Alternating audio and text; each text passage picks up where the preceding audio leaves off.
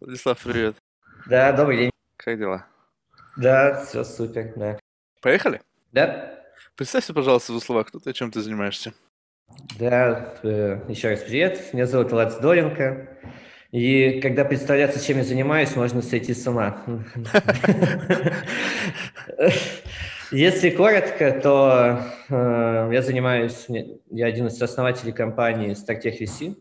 Вот. Мы занимаемся тем, что, с одной стороны, у нас есть разные сервисные услуги, когда мы делаем разные акселераторы, скаутинг для крупных корпораций, э, там, метапы и прочее. И все это завязано на том, что мы очень хорошо умеем находить проекты там, ранних стадий скейлапы, какие-то технологические компании, да, что-то новое делают, и находить это так, что либо внедрить в какие-то корпорации под запросы, либо найти какие-то стартапы под инвестиции. И вот второе, основная наша часть, это как раз то, что мы в первую очередь ищем под себя эти проекты под инвестиции, ну и параллельно рассеваем это по рынку. Вот, это раз. Второе, это то, что не могу пока называть имени, но мы открыли еще фонд, который направлен на американский рынок. Вот, и мы вот планируем сейчас инвестировать э, в стартапы тоже такой поздний пресид сид э, выпускников американских акселераторов. Вот.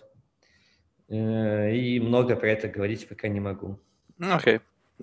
Ну, обо всем потихоньку поговорим. Ты знаешь, вот я когда читал твою биографию, у тебя там написано, что сейчас есть какой-то один из фондов, не знаю, можешь о нем говорить или нет, чья деятельность направлена на финансирование post-COVID world startups. И вот тут интересно, что за в твоем представлении за постковидный мир, вообще что он из себя представляет? Потому что какое-то такое прямо определение, что вот мы как будто бы были вчера и прошли через ковид, там, не знаю, полтора-два года, сколько он там длится, и что-то изменилось. И какие стартапы, какими характеристиками должны обладать, чтобы они соответствовали тому миру, который сейчас нас окружает? Окей, okay. uh, начну с, uh, издалека. Ага. Э, есть такая компания, такая группа компаний Пальта. Угу. Вот они как раз ранние инвесторы там, из, из, и, наверное, из сока фаундеры, там это сложно назвать, потому что они и руками делают, инвестируют. И они ранние, те, кто сделали призму, Фло, э, этот стартап, который там, показывает всю эту периодичность женских mm-hmm. организмов, который mm-hmm. сейчас самое популярное приложение в этой области в Америке, просто ну, там Simple тоже очень дико растет. Ну, разные стартапы. Суть в том, что они еще в 2016 году они сделали такую ставку на wellness, э, well-being, healthcare. Ну, не прям э, какие-то медицинские, а рекомендательные системы, да, которые как раз про такое лайфстайл, здоровье и прочее. И они действительно начали все это запускать, у них все начало идти, а потом, когда бахнул 19 год и ковид, э, оказалось то, куда они сделали ставку изначально, оно и начало расти в ковид. Больше, чем entertainment, больше, чем что ни было. Вот это все, оно начало расти, ну, прям вот первое место по росту. Uh-huh. И они и так были сфокусированы, но после этого они сфокусировались еще больше. И, по сути, что такое пост для нас постковидный мир – это то, что есть, э, э, ой, то, что есть такие проекты, ну, сферы точнее, которые в постковидном мире, то есть не то, что они были ноунеймами, никто про них не знал, но из вот этих причин, то, что там, люди сидят, процессы какие-то тормозятся, что-то, ну, что-то начинает меняться в мире. То, что, скорее всего, это в долгосроке будет теперь по-другому устроено. И эти области, они летят, открываются новые opportunity, новые возможности для рынка. К примеру, там, если раньше работа на удаленке, ну, как пример, да, типа это было что-то, ну, только самые какие-то продвинутые компании, то сейчас в целом это, ну, у многих там какая-то такая норма стала, да, из-за того, что это стал нормой, рынок расширился, и туда много всяких решений, которые можно там использовать, в том же wellness или в том же HR, как там управление командой или набор, или что бы то ни было, да, Итак, мы видим то, что в многих сферах, где и так были предпосылки, какие-то удобные вещи, которые можно было внедрять, особенно цифр, цифровизовать в направления, А сейчас это кратно растет. Ну, кратно прям растет, потому что просто рынок за счет этого увеличивается. И, возможно, как раз э, что-то из там бизнеса, который был, ну, просто стабильно себя чувствовал, наверное, что-то уже начинает там падать, и не все успевают перестроиться, а вот как раз новые стартапы ну, в каких-то областях, они растут. Э, и у нас, как у той же Пальты, которая привел пример, который делал ставку да, на что-то, мы тоже в целом изначально делали ставку на то, в чем мы, ну, в чем-то прям совсем эксперты, в чем-то, что довольно хорошо разбираемся, у нас есть большой network, э, и таких направлений тоже довольно много, вот. У нас партнеров команды там, действительно большая, но, к примеру, мы довольно хорошо разбираемся в entertainment, особенно в околоигровых стартапах. Э, допустим, проинвестировали как раз до пандемии э, в один такой стартап, и он э, каждый месяц рос в три раза, да. Ну, и понятное дело, что в целом и до этого это смотрели, а сейчас мы вот в одном из наших акселераторов открыли отдельный трек, там вместе с партнерством с Green Gray и студией там, 15-18 э, мы открыли отдельный трек по играм, вот в Фистерстарте нашем акселераторе. Ну, не под игры, точнее, от околоигровые стартапы. Да? И смотрим если смотреть еще ну, entertainment, это все, что связано, то, что называется сейчас creator economy, да, то, что очень хорошо выстреливает сейчас в Америке, и это уже ну, плоды приносит, мы, потому что видим эти экзиты всех этих звезд, которые и так были в целом богаты, но теперь после вот этих экзитов они становятся самыми богатыми звездами. Это им принесли не какие-то э, контракты, да, ну, по фильмам, а их э, решение куда-то инвестировать, что-то открыть. И ну, там не вещи, особо технологично. Это, это, по сути, либо что-то, что позволяет создателям контента да, что-то сделать. Наверное, как вот то, что сделал TikTok, но есть более нетривиальные вещи, которые более нишевые, да, то есть они, ну, э, но которые, возможно, более предсказуемы, которые уже действующим пользователям каких-то вещей делать что-то удобнее. Поэтому это проще предсказать, что это не соцсети, это, ну, а это именно какие-то платформы, приложения, чтобы это ни было, которые дают понятную ценность да, вот этим людям, которые там растут. Эм, либо наоборот, я вот, мы это обратно рассматриваем, когда в какие-то стартапы, особенно там B2C-шные, применять вот этих уже контент-креаторов, которые в целом, самая, мне кажется, не главная способность – это э, уметь привлекать дешевый трафик, потому что мне кажется, ну, то есть они, наверное, так не мыслят, но если их рассмотреть как людей, которые что-то делают, я их вижу те, которые всякими growth-hacking методами пытаются ну, привлекать довольно ну, какую-то большую аудиторию за какие-то ограниченные бюджеты. И в целом для стартапов ранних стадий такие люди, ну, если они стартапы применяют, да, это может быть довольно большой буст по трекшену, э, ну, который идет. Ну, если ты понимаешь, да, о чем я имею в виду. Слушай, а дешевый трафик вообще он эффективен? У меня такое складывается нет, ощущение. Не всегда, не, не, не, нет, нет. Вот я могу прям сразу сказать нет, потому что да, грубо говоря, пример, пример, вот э, пример в играх. Э, э, слышал про Nexters что-нибудь? Mm. Не, не слышал? Не. Nexters это игровая компания, э, которая по сути, вышла недавно на IPO uh-huh. по оценке там 2,5 ярда, имея, ну, грубо говоря, там, насколько я понимаю, там именно успешную одну игру, но при этом в чем они молодцы и чем э, другие, многие другие игры от них отличаются. Многие другие игры, они ищут как раз трафик, вот то, что дешевый, но по сути какой-то такой, который, типа, ну, э, как, как вылетело название, ну, грубо говоря, ищут тот трафик, который вот целевой, вот у них нашли какой-то сегмент, они туда идут, потом выжгли его и все, дальше ничего не могут. Вот самые крутые стартапы – это те, кто не по сегментам, которые умеют просто работать с платным трафиком. И вот Nexters, они умеют работать. Когда там в, в мае там не, э, некий ивент произошел, ну, ну, типа в мире игр, там не буду говорить какой, чтобы на меня другие компании крупные не обижались. Но, по сути, там просадка пошла по всем маркетинговым каналам. И у многих игр они просто, многие даже умерли, потому что они работали как раз с этим своим трафиком нативным. У Nexters вообще ничего не произошло, потому что, и это видно по IPO, да, они вот все это сейчас публично показывают, э, потому что они умеют работать с трафиком, любым, просто платным трафиком.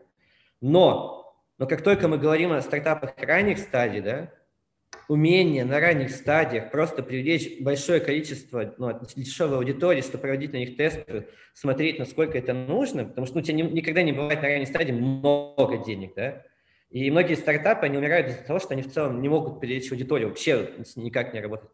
Поэтому у меня на самом деле подход, что когда люди научились э, привлекать большой трафик, даже если он сначала, ну вот именно вот этот бесплатный, целевой, вот, э, и как это умеют делать все эти контент-мейкеры, да, но на этом большом трафике они ну, реально могут проверить э, продукт, найти какой-то свой там э, fit, так называемый, да, что, ну, типа вот этот матч с клиентами, на это привлечь уже инвестиции, показать, смотрите, у нас там 700 тысяч уже пользователей, на секундочку, да, на это уже привлечь следующий раунд инвестиций, вкинуть это в продукт, сделать качественный продукт, который ну, будет прям реально уже больше заходить в аудитории, и после этого уже учиться работать с трафиком, особенно если ты там, ну, как бы фаундер, который умеет думать, меняться, то я думаю, что это преимущество по сравнению со многими другими стартапами. Вот что я имею в виду, что круто, когда вот контент-мейкеры такие вот Слушай, вот мне... Но если возвращаться к нашей... Ой, да -да. Если возвращаться к прошлому, ну, то есть, грубо говоря, что такое подходит мир, я ответил, потом вот отвечаешь, что вот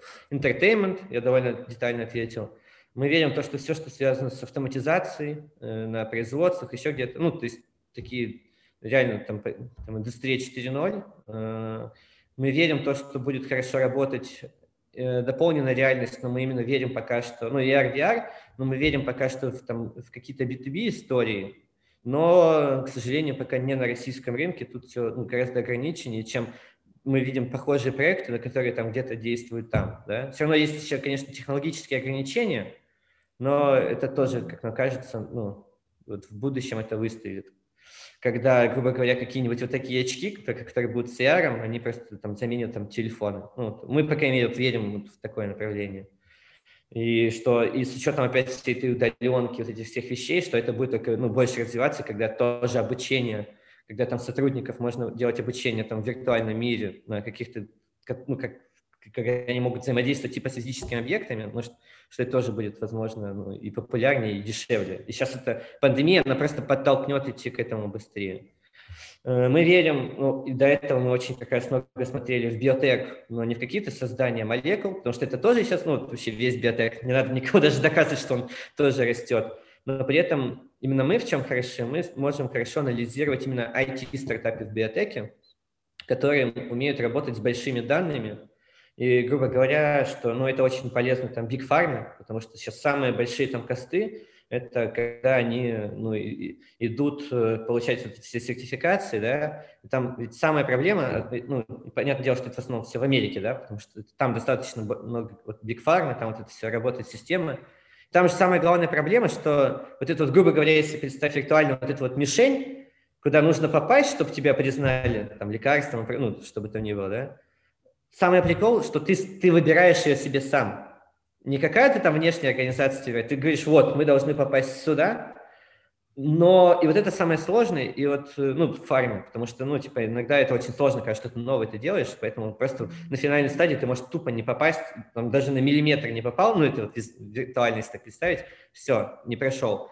А вот как раз те, кто умеет сейчас анализировать эти большие данные, будет помогать фарме, с одной стороны, сужать, а с другой стороны, понимать, как туда дойти, мы просто видим такие стартапы, у нас есть один, который мы вот вывели в Америку, такой стартап, да, и в целом вот все, что биотек и анализ данных, такие какие-то IT-платформы, довольно тоже узкая вещь в том плане, что не так много, наверное, и стартапов таких, кто занимается, но э, вот мы верим в этом. Ну, то есть вот так вот я могу долго перечислять, но я думаю, это суть понятна, да, как, что я имел в виду под постковидным миром, и мы куда-то уже делали ставку, и в целом там, где мы делали ставку, что в постковидный мир растет, мы туда еще больше ресурсов э, отправляем.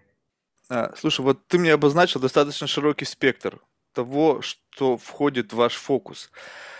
Но как удается во всех этих направлениях иметь необходимую экспертизу чтобы понимать вообще, э, что за проект. Ты мне говоришь и биотех. Ну, извини меня.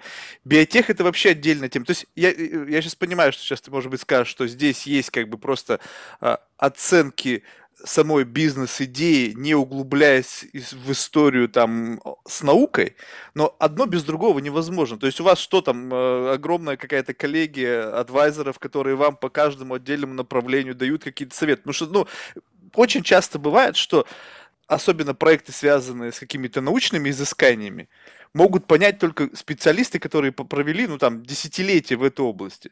А тут вы говорите, вот мы помогаем там э, находить, грубо говоря, какие-то стартап-проекты для биотеха. Тут же, ну окей, дальше там гейминг, и, в общем-то, и продуктивити, и какой-то там э, э, health apps, и, в общем, огромный спектр. Как вот здесь, вот на чем строится экспертиза? Откуда инсайты? Вот, к примеру, биотек. Э, я бы сам лично, я сам никогда бы туда вот так не пошел бы. Меня то, что я там оказался, это все заслуга каких-то партнеров. Mm. Пер, первый шажок это было то, что когда мы только ну, открыли компанию Стартех, э, наши первые три инвестора были там, успешные выпускники МФТИ. Mm-hmm. Один из них это Андрей Иващенко, владелец компании Химрар. Uh-huh. Это, наверное, ну, одна из самых крупных э, фарм-компаний в России.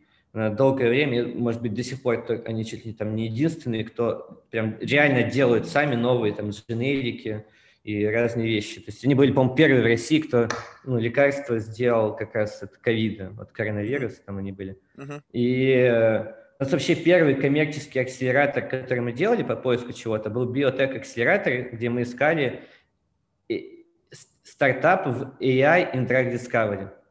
То есть это, грубо говоря, как с помощью там, машинного обучения ты пытаешься э, облегчить жизнь тем, кто разработает лекарства, чтобы что-то можно было ну, делать эксперименты, там, грубо говоря, онлайн. Но это очень сложно, вообще, по-моему, на самом деле никто успешно так э, особо и не сделал вот эти направления. Но, то есть мы начали постоянно идти, у нас начали расти компетенции, у нас очень много наших э, сотрудников в Стартехе, это выпускники МФТИ именно по направлению биотека, и у них, у них как раз было пересечение IT и биотека. Mm. Вот. И поэтому у нас именно на скаутинге, когда именно, то что они, по сути, по идее, у них было два пути, либо стать учеными, uh-huh. либо э, еще куда-то. Вот еще куда-то их повел путь венчур, и они, ну, они реально, то есть вот они, некоторые у нас, кто у нас работает, они до сих пор иногда проводят в лабораториях какое-то время, вот как-то там по, по субботам сидят, что-то там делают, я даже не понимаю, что, да. Это раз. С другой стороны, у нас есть ну, партнер фонда, который именно он э, с 2015 или 2014 года начал заниматься биотеком. Сначала он там э, даже был как кофаундер, ну, там, CTO в одном биотек стартапе. Он вот начал погружаться, потом он привлек, э, вообще взял вот так вот, собрал стартап и привлек туда именно ученых с большим опытом с которыми они вот так собрали стартап, он, он собрал вот эту часть, э, которая отвечает именно за этот, за венчур, ну, то есть он презентации и прочие все вещи. И э, они отвечали за научную часть. И вот так вот общаясь, он много прокачался, потом они ну, набрали себе набор адвайзеров, топовых адвайзеров с Америки, именно по вот их области, там, ну, топ-5 там, ну, там, ну, разных ученых по своим областям, которые топ-5 признанные то есть не просто для софтца, а прям признанные, да. Они попали в Беркли Skydeck.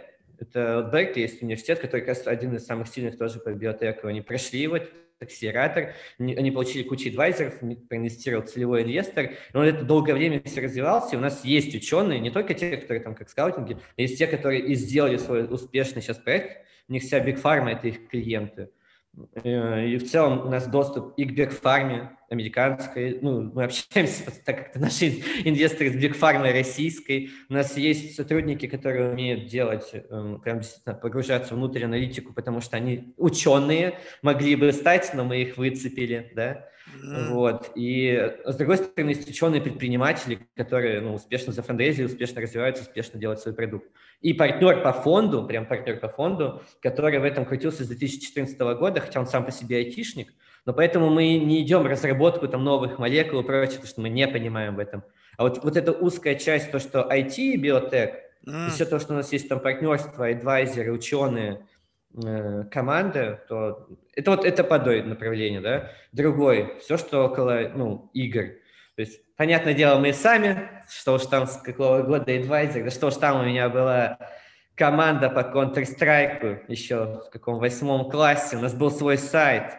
Вот. Но, но даже, даже если не в этом разрезе, то в целом мы довольно... Вот, вот тут как раз-таки ставку на это, около игровой мир, э, мы сделали довольно давно, ну, довольно давно, потому что сейчас и меняется, еще за два года до пандемии, и мы начали именно уже наращивать тут именно экспертность, то есть мы как раз и занимались этими стартапами, проинвестировали в один стартап, он как бы и, и не только около игровой, но еще и около киберспорта.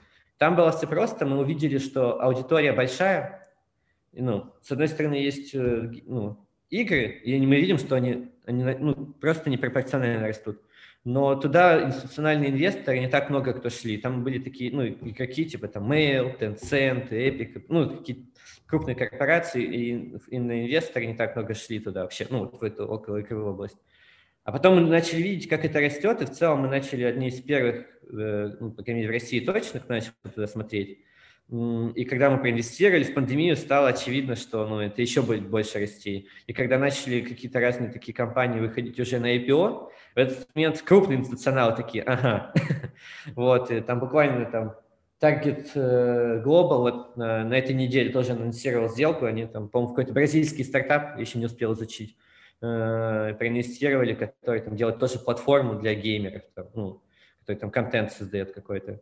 И из-за того, что это становится уже просто бизнесом, растет, аудитория растет, все туда переключается. У нас есть компетенции, потому что мы еще два года назад наращивали. Один из партнеров по фонду, у него своя вообще, допустим, уже сколько лет, пять, game, э, gamedev студия. Он именно, ну, и инвестор, и основатель gamedev студии. Они, допустим, выпустили title, это ПК-игра, э, у них было 400 тысяч скачиваний премиальных. То есть для ну, инди-игры ну, на ПК, то есть это довольно ну, хороший результат. Они сейчас там уже и в мобилке перешли, еще куда-то. Потом мы начали туда еще глубже погружаться. Потом в какой-то момент моя жена сделала стартап в этой сфере, привлекла инвестиции. Потом мы начали искать партнеров. Мы сделали первый акселератор около игр. У нас партнеры были это Mail, это Wargaming э, и Beeline, потому что они тоже игровые мы, но мы при этом привлекали там адвайзеров из Epic Games, вообще из всего, там, Tencent, Epic Games, вообще все, что только можно было. Вот, и в целом начали там вот на, на Кипр ездили, ну, и, периодически, где вот все тусуются около игровых, со всеми знакомились, там, становились партнерами каких-то там мероприятий.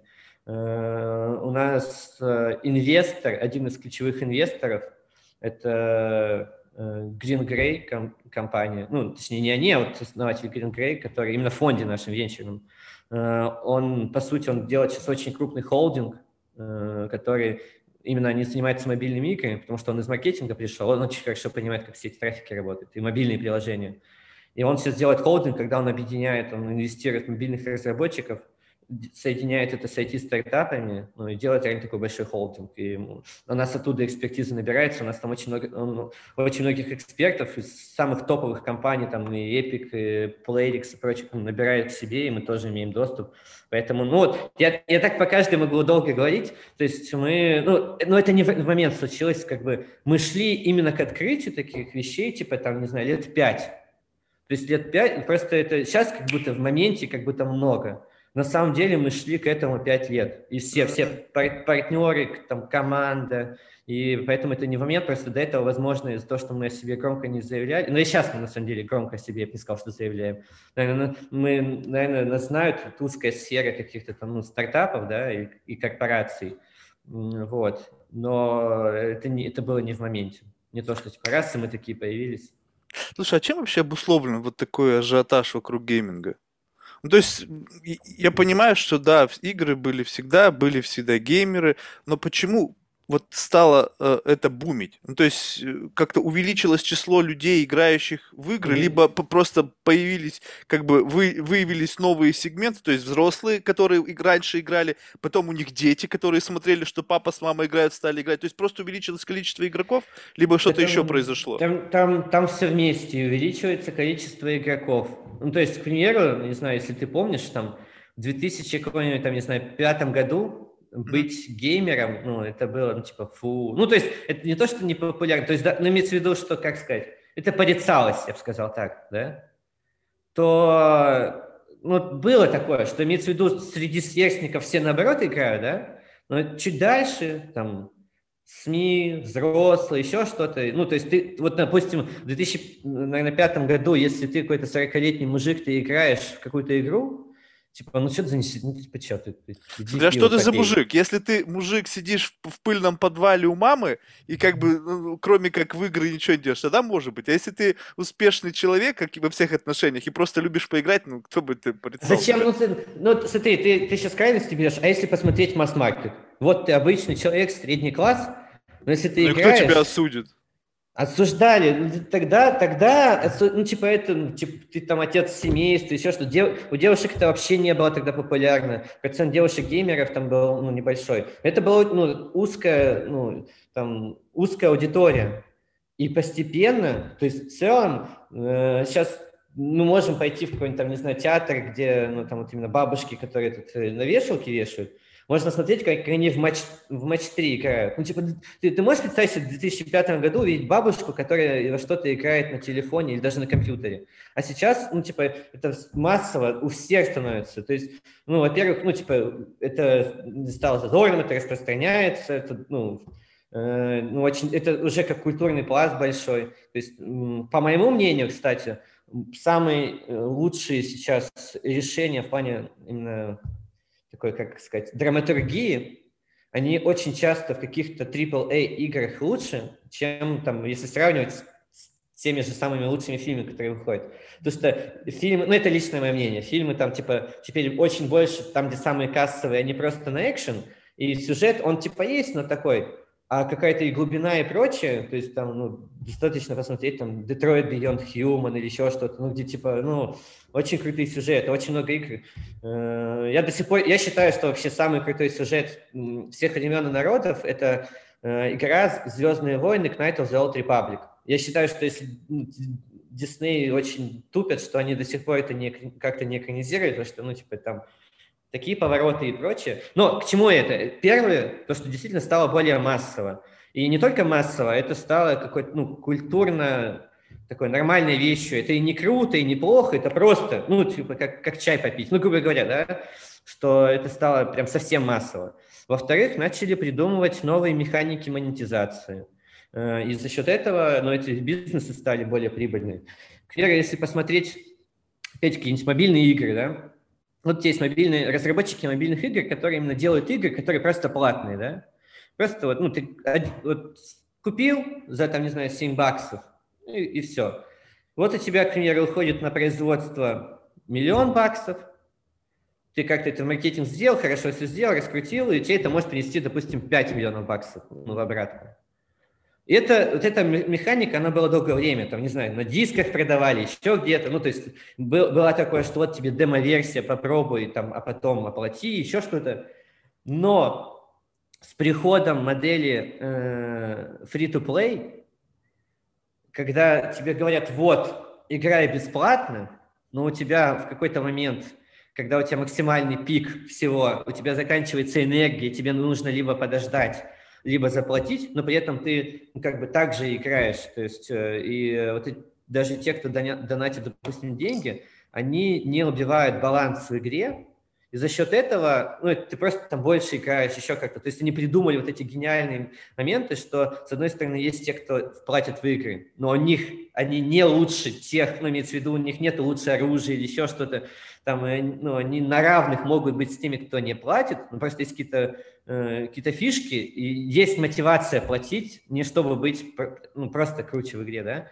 И за счет этого то, что эти аудитории, ну, как бы не, не воюют друг с другом, и, и все могут играть, у тебя конверсия от такой бизнес-модели, она стала гораздо выше. И, и вот ну, там много всего можно, наверное, говорить, тоже это отдельно на час. И более того, вот тут прям есть, я этому учился все как раз есть гораздо, ну, типа я не, не эксперт геймдев, как вот я потому что сравниваю себя там, как я с кем-нибудь там встреча, встречаюсь, там, с легендами. Вот недавно, когда был на Кипре, я просто с легендами живыми встречался. И они прям вообще очень детально, они видят, не видят, как это изменялось. Но, наверное, вот эти две вехи, они тоже очень значимые. Соответственно, ну, эти все бизнесы, они стали действительно бизнесами. Вот, ну, прям просто... Ну, и все это начало расти, аудитория начала расти, а дальше, когда если у тебя растет в играх аудитория, потому что на самом деле игры – это венчур в венчуре. То есть ты делаешь новую игру, очень сложно предсказать, если ты хочешь массово, типа, взлетит она или нет. Поэтому, допустим, я, ну, мы вообще именно в игры, мы сами, вот лично, именно как фонды, мы не инвестируем. Вот, ну, наши инвесторы, которые рядом, они инвестируют, да. Но вот стартапы для нас, которые могут либо на, для этих геймдев студий, которые растут, да, либо для игроков делать какие-то сервисы, как-то это дополнительно монетизировать, с учетом того, что это растет, там и игры, и потребности, ну, этих всех. И вот такое проанализировать можно, это протестировать можно, это можно посмотреть, ну, типа, гораздо дешевле. Ну, что, чтобы протестировать игру, зайдет она или тебе надо сделать, да? Вот. Чтобы протестировать там сервис, тебе можно сделать все э, из говна и палок. Да, извините за такое выражение, да, но Слушай, ну мне это больше было интересно узнать, где яйцо, где курица. То есть, увидев, разработчики поняли, что это как бы хлеб, это большой бизнес, и они стали туда инвестировать, то есть подтянулись туда инвесторы, подтянулись люди непрофильные, то есть были, возможно, раньше компании, которые как-то органически сложились, плюс вокруг них сформировался какой-то инвестиционный пул, которые как-то в это верили, возможно, сами были геймерами. Потом, когда поняли, что это приносит деньги. Пришли непрофессиональные инвесторы, которые просто понимали, что если мы сейчас сюда не вложимся, мы потеряем возможность заработать.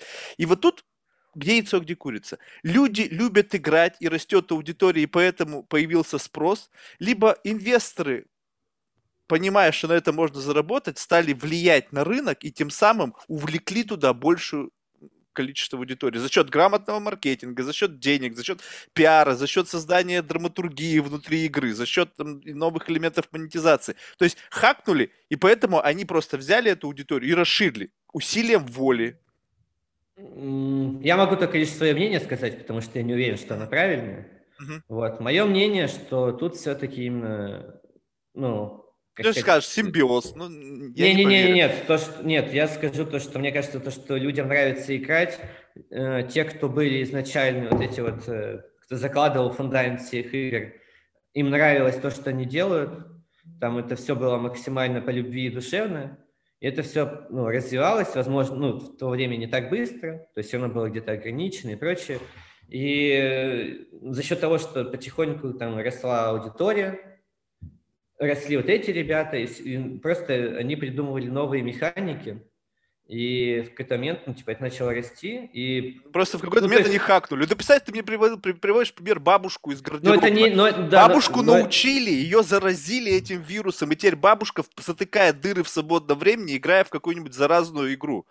Бабушка не играла, никогда была фанатом игр, она вообще не знала. Появился ну, смартфон, подарили ей внуки его, потому что... И потом, э, затыкая раньше время читая книги, она поняла, что, ну, вернее, она не поняла, ее научили, что и стало намного заразным играть в какую-нибудь игрушку. Ну, смотря как это, это, может быть... Согласись, может это органический быть, рост. Ну, бабушки, я думаю, что прям совсем массовое, там, где бабушки, это уже когда пришли игроки, но не, не профессиональные инвесторы, а вот как раз на это повлияли ну, те, кто были игроками изначально, такие как Tencent и прочие, те, кто, ну, те, кто как раз и сделали изначально ставку, придумывали механики, не, не профессиональные инвесторы, не только сейчас сюда заходят. Ну, имеется в виду, это вот как раз э, бум этот произошел только когда начали люди понимать прям в пандемию. Когда просто инвесторы совершенно далекие, которые не играют ничего, они такие, а, так тут деньги есть. Хотя, ну, они и так там были, но тут это, ну, типа, когда рост какой-то, наверное, это сложно не заметить. И когда у тебя там все на IPO выходят, поглощают, растут, и я думаю, что это сильным триггером стало. Но изначально это все раскачивали конкретные, понятные ну, игроки. Возможно, да, какие-то механики, которые там сильно бустили, делали какие-то no-name инди-разработчики, да, какие-то прям такие вещи, которые потом... Тут же просто все быстро берется. Ну, типа, кто-то что-то создал, это успешно, все, копируется. И я думаю, что иногда, ну, мне, по крайней мере, я вот в истории игр не, не так хорошо разбираюсь, потому что у меня есть друзья, которые, они прям вот это очень хорошо, с именами, с всеми, но я думаю, что изначально вот это вот, ну, откуда этот рост был, это как раз наоборот, это были профессиональные игроки, профессиональные инвесторы, те, которые, допустим, там сначала вложились в игры, потом поняли, что, о, ну, типа, это приносит, значит, делать ставки все больше и больше своих же денег вливать, потому что, по сути, те, кто игры хорошо начал развивать, так как игры – это хорошая такая, ну, кэш-машина, по сути, если она успешно у тебя летит, ну, что у тебя там прибыль довольно большая может быть. И очень часто, если у тебя поперло, тебе внешние инвестиции не нужны.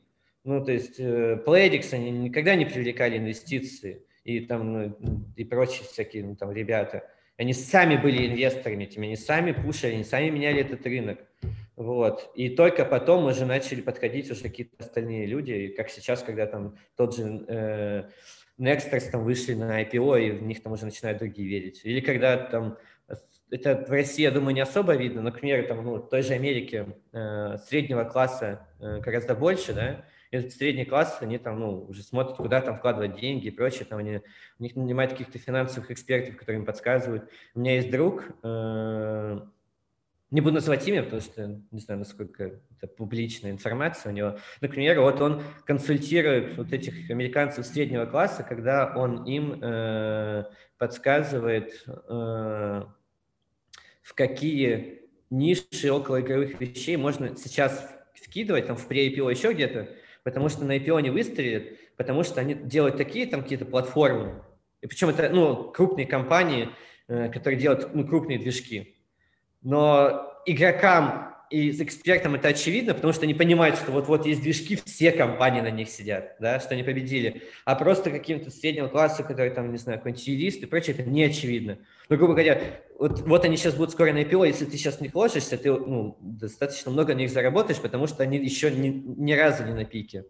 И, ну, вот, вот, вот, вот так вот все происходит.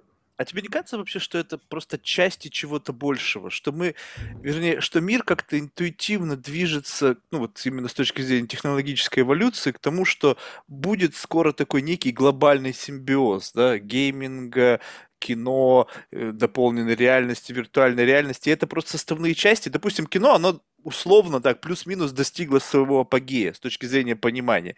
Гейминг растет VR еще вообще где-то внизу, но все такое ощущение, что это как пирамидально, она вот сводится к какой-то единой точке, когда это все пересекется, и все вот эти базовые части, которые сейчас как-то сами по себе растут, они соединятся, и на, на, вот, на, на плечах гиганта вырастет что-то совершенно новое.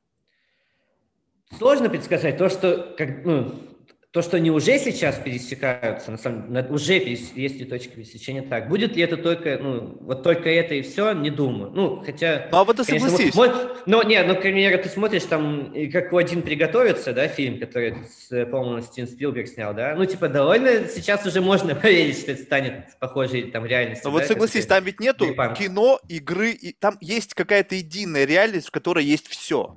Ну, ну да, но это уже просто, ну, я не, не вижу тут что-то такого, типа, вот, типа, вау, потому что это уже, уже крупные режиссеры, сценаристы и прочее, ну, первой величины, они уже работают в играх, они уже это делают. Да, но это игры. Это, это не твоя жизнь. То есть это не это существует по, по сей день существует три вехи вот entertainment а, ну, условно так базовые, да, гейминг, кино и какая-то виртуальная реальность, которая еще как бы существует только пока вот в development е. Ну, там есть, да, примеры, можно попробовать, пощупать, но это все равно еще такой достаточно по сравнению вот с художественным представлением в фантастических фильмах еще далекое несколько от той реальности, которая может быть. Но пока это три индустрии, которые где-то как-то пересекаются, но складывается ощущение, что это будет одна одна гигантская, которая включает в себя разные компоненты, и не будет такого, то есть у меня не будет мотивации идти играть в игру или смотреть фильм, потому что это будет одно и то же. Я буду внутри фильма, и это будет для меня игра, и в то же время я буду в какой-то реальности, которая отделяет меня э, за счет там очков, не знаю, там чего-либо, там какого-то там костюма и так далее. И поэтому mm-hmm. сейчас это все бумит, потому что как-то вот это такое невольное представление о неком будущем, которое, опять же, возможно, культивируется э, в устах там футуристов, э, в там фантастических фильмах, и туда невольно человечество идет.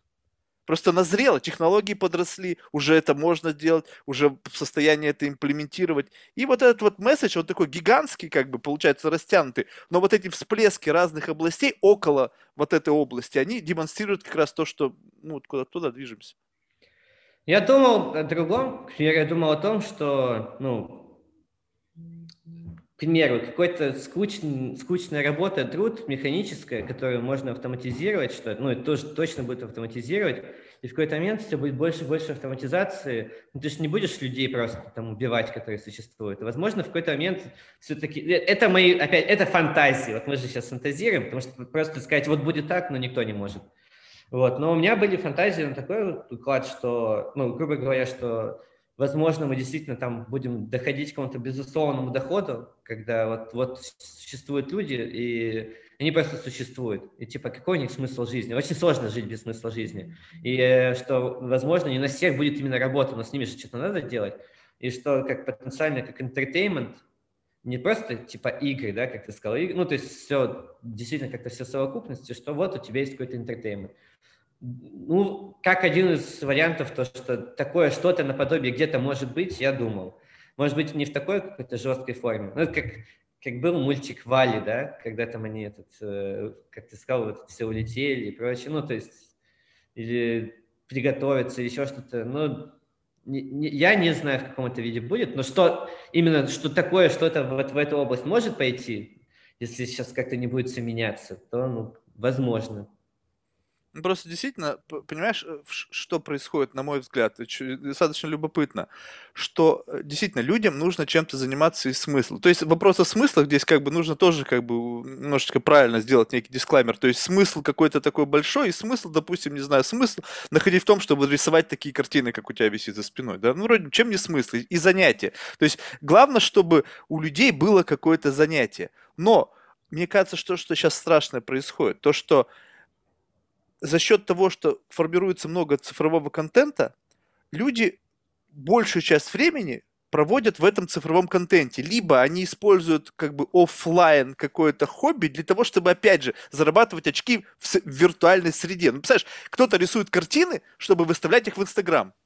То есть, понимаешь, вот какой... То есть, цель основная не нарисовать картину и получить от этого кайф, а выставить ее в Инстаграм и получить Ой, лайк. Ну, а как будто, как будто раньше не было многие те, которые там там тот же, я вот тут не могу быть неправ, но, например, тот же Дали, к примеру, он тоже много коммерческого рисовал. И что? Он рисовал много коммерческого, может быть, ему это нравилось, и этим может нравиться, но все равно там была цель э, ну, коммерциализировать себя. Совершенно какая, верно. А какая, какая разница, она в Инстаграме или вот там вот у меня сзади на стене висит? Разницы никакой. Просто когда появятся инструменты делать это сразу виртуально, то мне не нужно будет делать это в офлайне. Если и... у тебя будут такие очки, как у меня, только с AR, и, ну, может быть, и будет э, виртуальные, для тебя они будут как реальные. Ну, и... Не, я просто говорю к тому, что в силу того, что есть тренд на, на вот эту цифровизацию, у людей могут пропасть навыки офлайна. Ну, то есть, зачем? Ну, представляешь, это же тяжело. Вот, вот, вот сейчас есть некоторые стартапы, которые помогают тебе рисовать. Ну, то есть там есть какой-то там гайд, ты ведешь там, не знаю, стилусом, и вуаля, у тебя рисунок. Нарисовал это ты, либо нарисовал за тебя искусственный интеллект, который просто тебя вел. То есть в конечном итоге убрал ты стилус и включил какой-то автоплей, и картинка родилась в этот момент без тебя. Вот это ты сделал? Либо это сделал кто-то другой.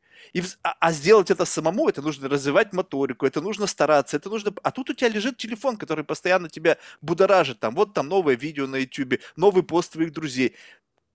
Фокус сменяется. Там времени в офлайне становится очень мало. И в тот момент, когда у людей появится условно, если будет это так, какой-то безусловный доход, и высвободится гигантское количество времени, я сомневаюсь, что много людей будут развивать хобби офлайновые. Потому что это тяжело. Это уже отсутствует навык, а терпение отсутствует, фокус отсутствует, дефицит внимания. Ну просто это тяжело. Научиться чему-либо в наше время сейчас, если ты не, не привык с малых лет чему-то делать, а с малых лет тебе дают планшет, тебе дают телефон, тебе дают онлайн-школу, которая отучает тебя что-либо делать в офлайне. И все. И поэтому нужна будет виртуальная реальность. И все люди просто будут подключены некому, неким условным штекером только ради того, чтобы они не, не бесновались, не устраивали там митингов и так далее. Примеры. Просто сейчас вот тоже скажу. Ну, к примеру, там, не знаю, в какой-нибудь Древнем Египте, там, еще в каких-то странах, там, э, люди умели там из помета летучих мышей, там, растений и прочего делать краски. И вот были какие-нибудь там, не знаю, поколения, которые какие-то такие штуки, ремесленники передавали все эти рецепты из поколения в поколение. И, ну, типа только вот они знали, как там делать какие-то цвета или как там выводить этот пурпурный, который был самый дорогой, да. Сейчас э, люди, наверное, большая часть людей, если там было больше людей, кто умели это делать, целые касты были, сейчас таких нету, это делает все машины. Стало ли нам от этого хуже? Заметил ли ты разницу? Нет. Наверное, если бы мы тогда пошли к тем людям и сказали, «А знаете, ваши будущие поколения, ваши, вашей семьи больше не смогут делать из э, помета вот этого растения и вот этого, вот такую краску. Они такие, господи, да как мы будем жить? И мне кажется, что у каждого поколения есть такое, какой-то страх перед будущим, типа, вот, а если мы это не будем уметь делать? А если это не будем уметь делать? Ну, то есть э, без привязки именно к искусству и прочему, да, но это лично мое мнение, что у меня у самого есть, я себе это ловлю, что есть как, все равно, вот, типа, люди, наверное, по большей части консерваторы по своей натуре. Э, не хочется что-то менять. И поэтому то, что привычное, и то, что уже было, как работает, всегда, наверное, кажется, ну, типа, что это более правильно, страшно терять. Но история показывает, что многие вещи, которые с приходом новых технологий, еще чего-нибудь, менялось и появлялось другое, там следующее или через поколение даже не, не помнило, что было что-то другое, для них вот это уже становилось нормальной, становится, становились они от этого менее несчастливы, не знаю. Ну, наверное, типа, мне сложно представить уровень счастья у крестьян какой-нибудь Франции 16 э, века, да, но которые жили в природе, да, эко, или то, что происходит там, допустим, сейчас во Франции, те же люди, которые были крестьянами, которые там стали, может быть, средним классом или чуть ниже, или еще что-то, кто из них счастливее, кому нравится лучше. Э, все такие вопросы очень сложно ответить, но мне просто кажется, что я, по крайней мере, в себе это стараюсь убирать иногда консерватизм, чтобы не думать то, что было э, раньше, что все, что раньше, все это лучше. К примеру, то же самое, как вот, э, к примеру, в футболе, да. Я вот там 6 лет играл в футбол, мне очень, ну, типа, поэтому я вот фанат, да, там, э, я полупрофессионально прям занимался. И, к примеру, сейчас там меняют какие-то правила, добавляют камеры, еще что-то. И, к примеру, там были такие, что до сих пор все в футболе, очень многие там игроки, тренеры против э, видеоповторов, да, вот эта система VAR. Э, а мне вот наоборот нравится, потому что я считаю, что тогда, ну, типа, вот это становится все справедливо. Была рука, у тебя зафиксировала и прочее, что, ну, технологии, все. А, или другое, там, ну, например, там были какие-то посылы, что, типа, давайте сделаем в футболе таймы меньше, еще что-то. И все таки о, господи, а как это так? Но в этом же тоже есть смысл, потому что новое поколение, вот это клиповое мышление, когда ты не можешь долго что-то смотреть, и по сути, если они будут фокусироваться только, ну, как это мое мнение, да, только на вот этих нынешних фанатах, которые ко всему привыкли, они потеряют новое поколение. Почему растет киберспорт? Потому что киберспорт, если смотреть, потому что я, допустим, вот я играл, вот с того времени, как я играл в футбол, я играл в это же время и в Counter-Strike, допустим, да, просто как примеры. И я понимаю, что я, я могу одинаково, потому что ну, я, ну, и там, и там достаточно хорошо понимаю, и, там, и сам играл, и могу оценить, да, все. И я понимаю, что тот же Counter-Strike сейчас смотреть во многие моменты э, более интересно, потому что там больше всего происходит за маленькое количество времени.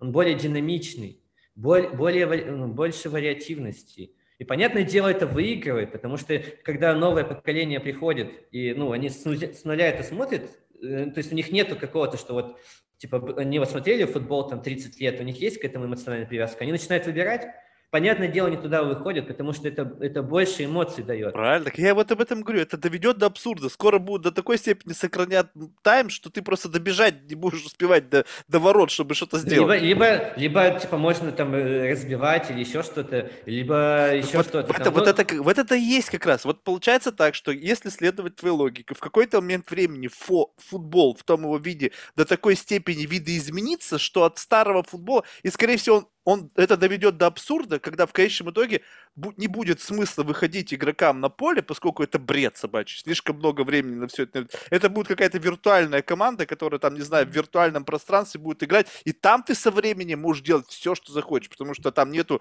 физики, э, которая а есть. Я, я вот, я думаю другое. То, что все будет диктовать рынок.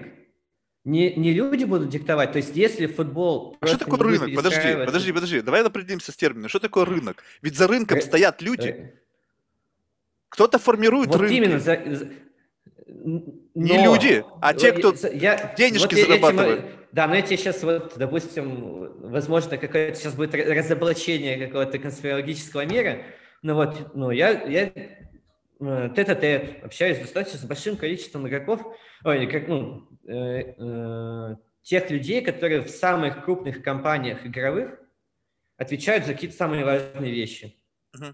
Я, я ну, многим задавал эти вопросы про тренды и прочее. И вот я от них узнал на, каких, на конкретных кейсах. И вот тут я могу уже с точной уверенностью сказать, что там все в играх диктует рынок, что люди хотят, и это делается так, что ты чуть-чуть подкручиваешь, но ты всегда, это нету оторванного э, от рынка, это невыгодно, целесообразно менять рынок под себя, потому что именно когда ты совсем меняешь какие-то привычки, поведения, желания людей, на это нужно больше денег. Гораздо выгоднее менять продукт под э, то желание, что хочет масс-маркет. Поэтому по большей части весь рынок он идет за масс-маркетом, идут какие-то постоянно микро э, АБ-тесты, и все смотрится то, что хотит, хотят сейчас масс-маркет. Э, есть какие-то индустрии и прочие вещи, как новые, когда какие-то крупные там игроки вкидывают туда очень много ресурсов, чтобы поменять привычки.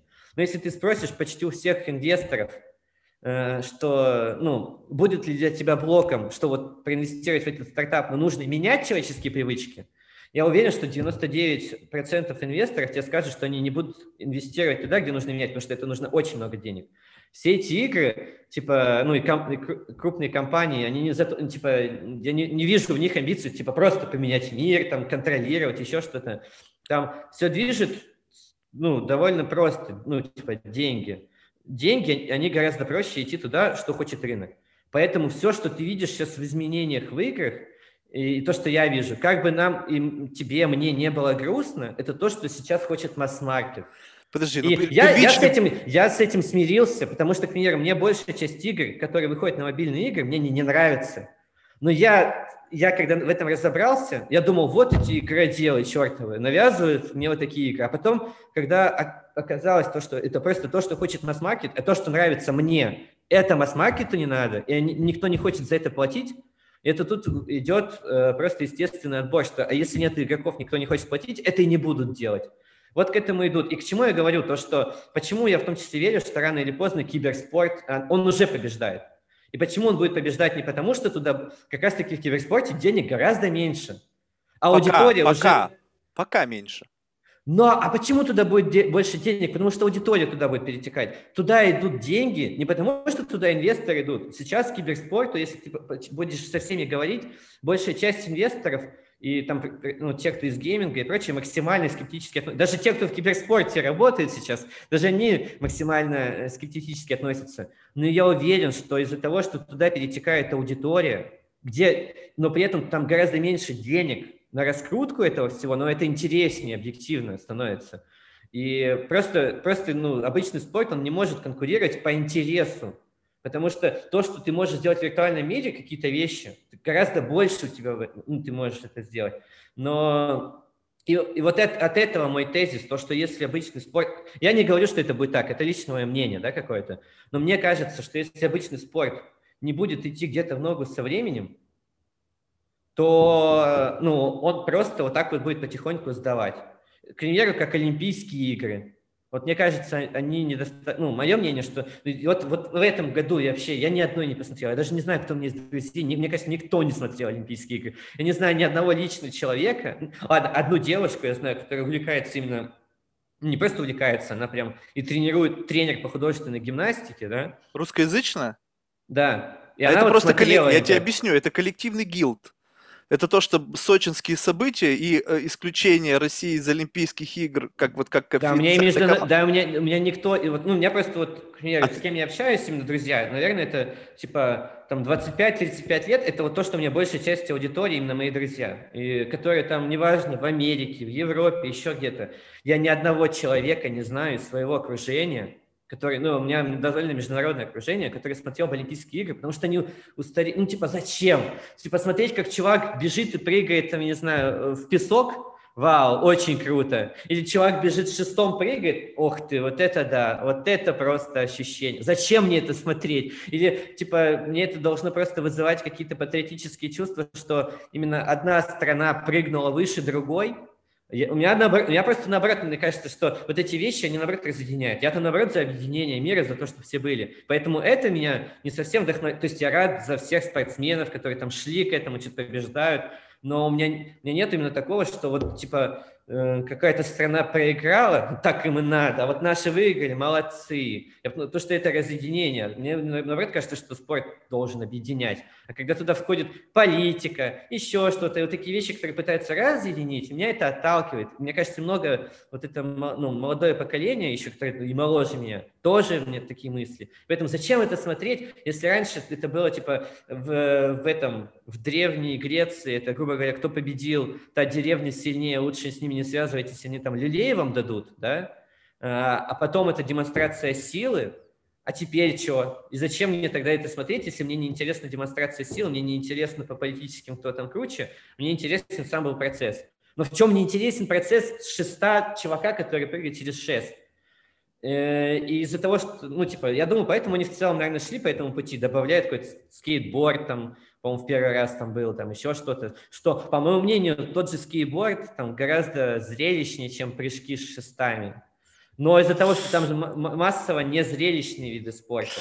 И, и, и, э, это вот очень любопытно, да. Вот, кстати, будет любопытно посмотреть. То есть, вот если следующий э, виток э, Олимпийских игр будут все-таки, можно, не будут закрыты границы, и можно будет всем путешествовать, и если это действительно первый раз в моей жизни, когда для меня это событие абсолютно ничего не значило. Ну, то есть я полностью с тобой солидарен в этом вопросе. И я пытался разобраться. То есть это коллективное какое-то чувство вины, что типа поймали за руку за счет этого антидопингового скандала, да, и не знаю, это.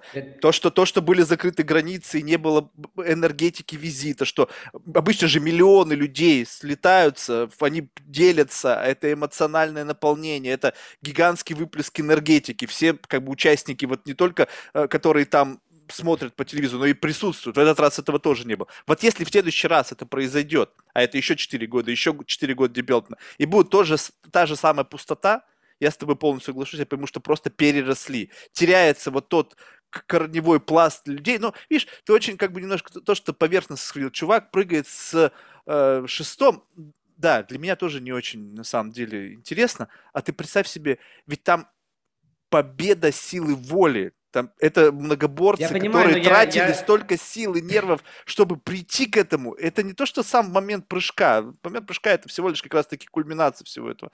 Чувствовалась какая-то сила и ощущение того, что эти люди просто на пике человеческих возможностей демонстрируют вот эту какой-то как бы участие. То, что там политика, это все да, действительно но, немножко но, да, разъединяет. Но, же, а, но теперь, если посмотреть с экономической точки зрения, ну, да, ты такой, вот, ну, я думаю, что большая часть людей могут там как-то поддерживать, типа, да, ну, типа, молодцы, делать какое-то дело.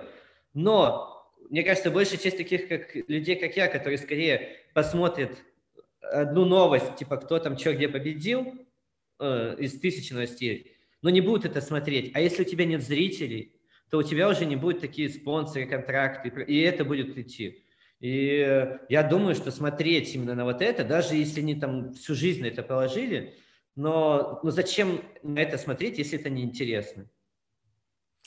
Ну да, нет, согласен. Просто, понимаешь, получается так, что сменяется фокус. Ты вот видишь именно чувака с шестом, а я вижу то, как он пахал, чтобы там оказаться. Ну а тебе интересно, прыг... тебе, тебе э, от этого интереснее смотреть на это? Ты готов ну, ради не, ну я люблю, после, я смотрю борьбу. Нет, я смотрю те виды спорта, которые мне как-то резонируют. Там борьба, бокс, тяжелая атлетика. То есть, ну, от легкой атлетика я не бегаю. И, а, почему, мало... а почему они тебя, а почему вот тебе резонирует бокс, борьба, еще Потому что, что я этим занимался всю, всю вот. свою сознательную жизнь. А теперь представь то, что новое поколение будут идти не на футбол, а в киберспорт. И, и это им будет отзываться. Но, но чтобы они хоть больше, ну, больше людей хотело также идти на спорты, не просто их отдавали. Более того, я считаю, что профессиональный, ну, типа, я бы никогда не отдал своего ребенка именно в профессиональный спорт, потому что, ну, ну, мне кажется, это не полезно. То есть, если я подал именно в спорт, именно то, что ты говорил, когда, чтобы не были вот эти толстые просто чуваки, как в этом э, Валио, да, э, но я не говорю, что спорт надо отметать, но, к примеру, не обязательно заниматься спортом именно тот, который профессиональный, чтобы себя поддерживать. А, ну, соответственно, зачем отдавать, ну, там, или дети, почему будут увлекаться, допустим, футболом или еще чем-то, ну, я говорю, через ну, вот еще дольшее поколение – если они как будут на это приходить и смотреть, это, по сути, как для тебя, не знаю, как сейчас, если бы тебе сказали, послушай Шифутинского, ты такой, блин, ну, слушай, я лучше... Это, ну, я там... бы пару песен, может быть, каких-нибудь послушал бы. Ну, вот они, может быть, пару матчей бы и сыграли, да? Но имеется в виду, что у тебя все равно вот это вещи, которые, к примеру, там, или тебе сказали, типа, иди сыграй, там, какой там есть старый спорт, не знаю, лапта, серьезно. Ну, я просто футбол может через какое-то время... Причем я-то понимаю, для меня-то футбол это не то, я-то болельщик, да, типа я ни одного матча Реал Мадрида не пропускаю, потому что я 6 лет, я болельщик Реал Мадрида. И когда у них все было плохо и хорошо, и всегда. И поэтому, типа, ну, я-то понимаю это. Но я могу вот так вот взять, посмотреть, постараться со стороны, чтобы понять, что для нового поколения, и дальше это будет сильнее, что футбол и все остальное, оно может превращаться в лапту. С этим я согласен. Тупо, тупо из-за того, что вот этот киберспорт, он может приносить им больше эмоций, и для них это будет то, с чем они себя ассоциируют, потому что они вот в это играют, они это понимают, и для них это будет что-то другое. И Слушай, но это не менее, не менее безопасно. Я просто наблюдал вот эти вот, как бы, знаешь, такой как бы термин, да, цифровой этот аутизм.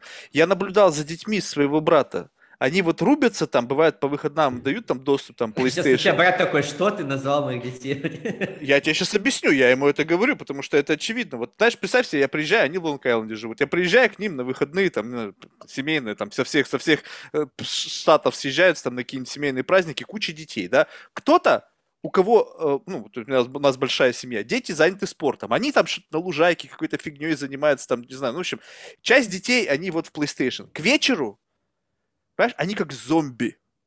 Они просидели там 4-5 часов за PlayStation, я на них смотрю, у них даже глаза дикие.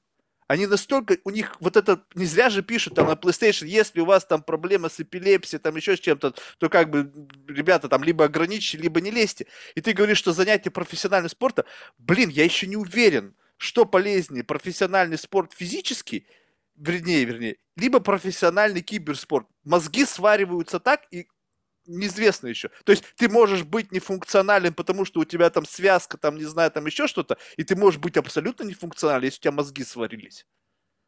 Ну, я тут не говорил, что именно киберспорт менее травматичный. Я сказал, я сказал то, что именно вот у меня в чем суть была. То, что я своих детей бы не хотел отдавать на профессиональный спорт. А в профессиональный киберспорт? Э, да тоже нет но при этом, ну, я, вот у меня в чем позиция по, по жизни? То, что все должно быть, ну, в меру. Вот, у меня позиция такая, что, ну, у меня вот есть ребенок, которому там чуть больше полутора года, да, мы ему уже сейчас на самом деле почти ничего не запрещаем, мы стараемся, чтобы он все, все познал на своих ошибках, то есть для, для меня и там, для жены, для нас самое важное воспитать ребенка осознанным чтобы он все делал максимально осознанно, чтобы он принимал решения, и мы поэтому ему уже с самого раннего возраста максимально и, и даем так, чтобы он где-то и упал, и понял, что куда-то он шел, и что-то он сделал не так. И вот во, во всем так. И, к примеру, э, я тоже пойду таким путем, когда я его, ну, скорее всего, мы его явно дадим там вообще на все виды спорта по три месяца, не только на виды спорта, но вот, как ты сказал, рисование картин, музыкальные инструменты. Вообще, ну, скорее всего, мы ему все детство постараемся делать так, максимальный спектр, чтобы посмотреть, чем хорош, что ему нравится. Когда, ну, с довольно раннего возраста я, скорее всего, сам я буду его учить физике и математике, ну, и, а, с объяснением, потому что мне, я, ну, считаю, что фундаментальные науки, они, неважно, кто ты там по жизни, если у тебя есть фундаментальные какие-то понимания – представление о мире в целом, вот это и логика и прочее, что, ну, это база. Я поэтому это буду, ну, там, давать и прочее.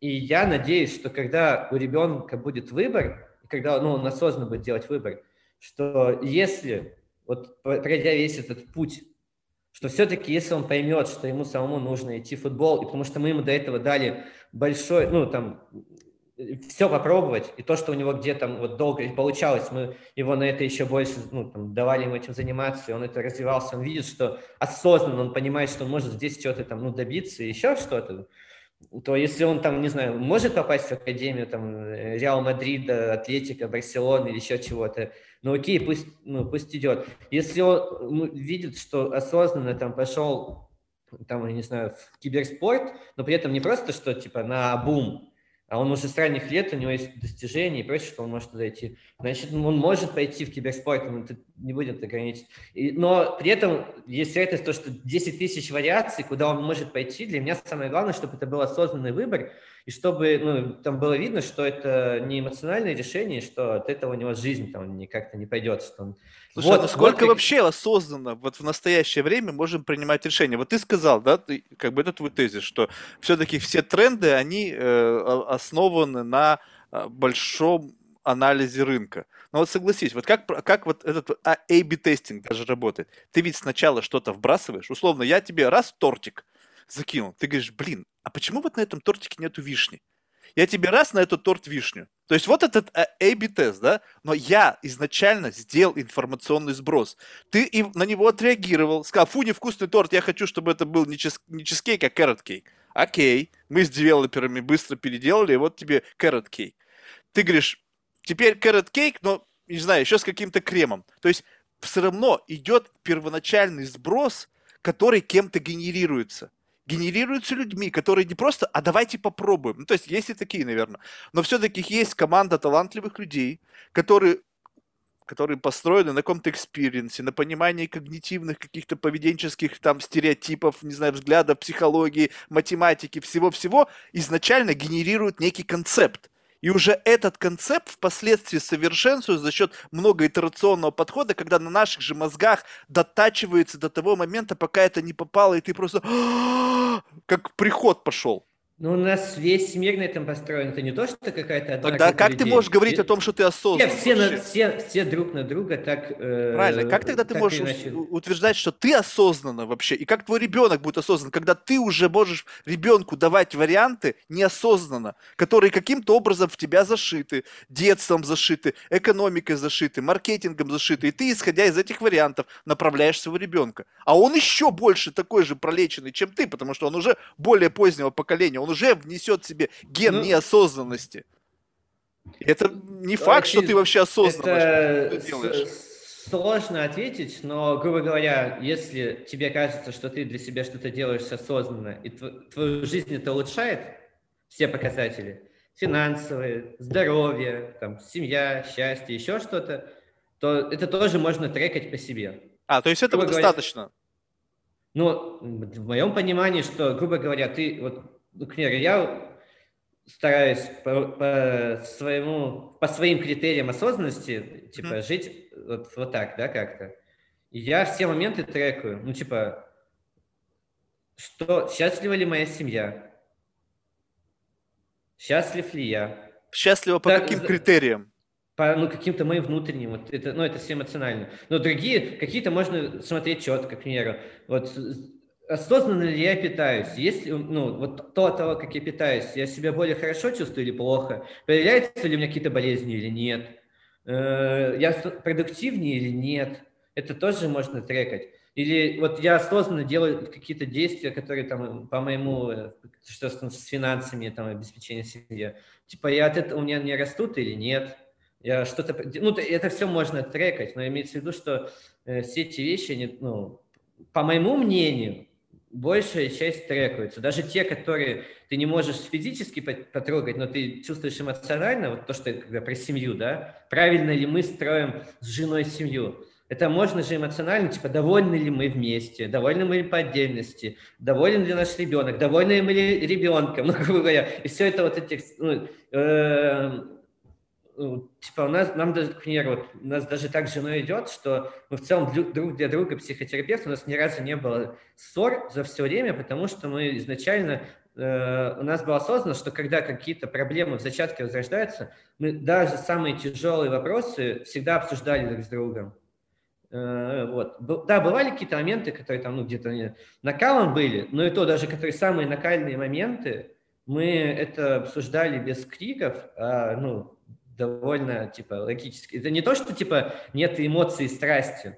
Это, это скорее о том, что, типа, вот мы старались осознанно к отношениям подходить, потому что мы понимали, что, ну, типа, зачем там где-то или кричать, или просто там обижаться, или еще что-то, что в этом нет смысла, мы же хотим что-то хорошего вместе, типа, давай, давай разбираться, давай что-то делать. И вот это вот подход к жизни. Но при этом, если ты меня спросишь, осознанно ли большая часть населения, к моему, это мое мнение, и, к моему сожалению, по моему мнению, нет. И по моему мнению, что мне довольно повезло, и в целом, и моему какому-то окружению, и в целом, ну, большей части тех, которые там живут в какой-нибудь там Москве, каких-то крупных городах там и прочее, ну, то есть, и, скорее всего, вот эта осознанность, наверное, она сейчас может еще прийти, когда у тебя есть ресурсы, когда у тебя закрыты базовые потребности. Когда у тебя не закрыты базовые потребности, то, скорее всего, ты думаешь о том, как бы себе заработать, а потом, когда ты устал, наверное, ты делаешь ну, какой-то свой отдых, чтобы это разгрузка и прочее, максимально простыми способами, э, которые, возможно, тебе вредят. Отсюда, возможно, это чрезмерные там, игры, чрезмерный алкоголь, ну и все чрезмерное. Это нету только того, что в цифре. Все, что чрезмерное, это плохо. Это доказано физически. Вот. Все, что, все, что чрезмерно, это, это смерть для тебя, да, уже не лекарство. А ты э, можешь согласиться с тем, что существует некая многоуровневость осознанности? Вот ты можешь себе представить ситуацию, когда ты встречаешь человека, ты с ним общаешься, он говоришь, не, Владислав, ты ни хрена не осознанный. И причем это не его субъективное мнение, а субъективное мнение группы людей, которые находятся на каком-то социокультурно-демографическом Я... финансовом уровне. Они скажут, Владислав, ты еще расти, да, пацанчик. Да. Меня, ну, я так всю жизнь жил, то что я всегда под э, что мне никогда нету каких-то абсолютных, абсолютной правды, истины, я постоянно все подвергаю сомнению. И в том числе, э, ну, у меня нету, как это, кумиров, но есть те, кому я прислушиваюсь, у меня все больше и больше таких людей появляется, и, э, ну, которые, которые действительно, я могу сказать, что они по, по многим причинам, ну, в каких-то моментах э, я бы не стал брать их ролевую модель, да, там, мне там, или моя очень нравится. Но по каким-то моментам, там, по бизнесу, по жизни, по семье, еще каким-то, я смотрю, и мне какие-то новые там вот эти элементы вот этого конструктора мне не нравятся, мне нравится мышление, мне нравится подход, я на это смотрю и как, э, как это, обучаюсь как э, компьютер, да, mm-hmm. вот. А внутренних и... противоречий это не вызывает? Ну, то есть ты понимаешь, что ну, так, слушайте, у меня вот был только что один концепт, и тут раз тебе другой, и он могу, мне почему-то нравится. Могу, могу вот сказать, блин, я забыл, буквально на Форбсе вчера или позавчера читал статью, по-моему, то есть какого-то европейского успешного предпринимателя. И вот один концепт, который я написал, я головой понимаю, что в этом есть прям максимальный разум, но внутреннее у меня вот это чувство, оно говорит, типа, нет, ну как, ну нет. Ну, пример там простой – вот ты в доме находишься один с ребенком. Стук в дверь. Ты открываешь, и там на пороге какой-то человек, который говорит, слушайте, очень нужно позвонить, можно, пожалуйста, войду, и там, иначе очень все плохо. Ты впускаешь человека, как только он заходит на порог, он тебя отталкивает, бежит в комнату с твоим ребенком, представляет к нему нож. Это, как я понял, это в целом это не он придумал, это, это, это был ну, психологический эксперимент – когда многим людям задавали, а какая правильная ну, вообще, модель поведения вот у тебя? Вот ты стоишь, ты, у твоего ребенка у горла нож.